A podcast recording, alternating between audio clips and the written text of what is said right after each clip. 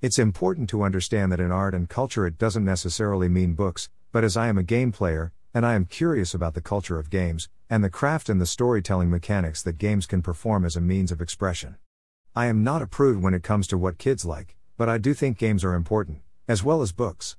I am not in competition with another medium that does provide good therapy for people who are in pain.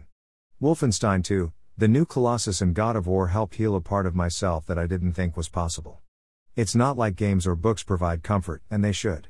We all need a break from the world at large.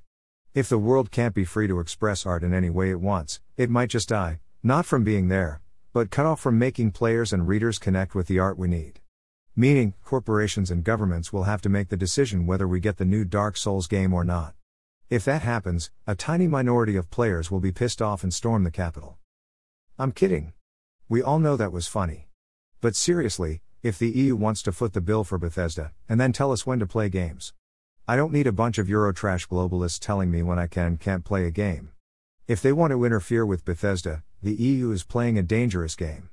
It's not good for business nor for governments to step in and tell me what to do in my spare time. This is what I said when and if you voted for Joe Biden. The PlayStation and Xbox corporations were going to close. There would be no jobs and then no more games for gamers. Funny enough, the Wall Street Journal did find that, the game industry certainly isn't immune to a recession, it has proven resilient in past downturns. Doug Creutz of Cowen notes that game stocks outperformed the market handsomely between 2007 and 2009, during the financial crisis. So, all in all, it's not been a bad year for game companies in general.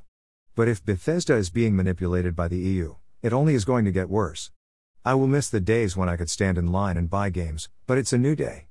We need less interference from the EU, because the EU is horrible when it comes to business practices. It won't let countries leave the European Union when they are unhappy with it. Do we really want the EU to tell me when to play video games? Europe even tried to ban a book called Ulysses, by James Joyce, back in the 30s because it was problematic.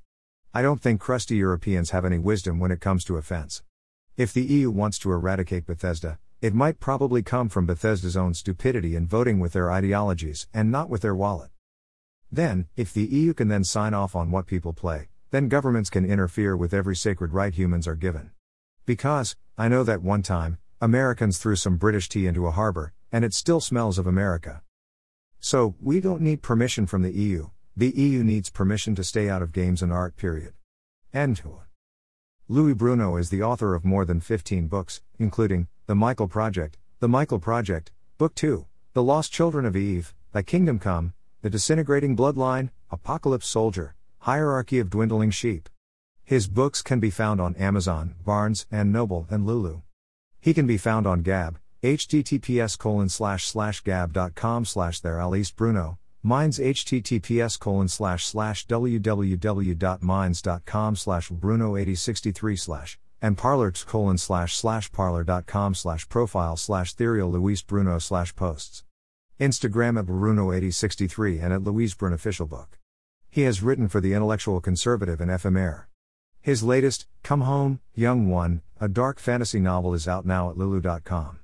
Link is here, https colon slash slash www.lulu.com slash n slash a slash shop slash Louis Bruno slash come home young 1 slash hardcover slash product pw8q7z.html. Page equals 1 and page size equals 4.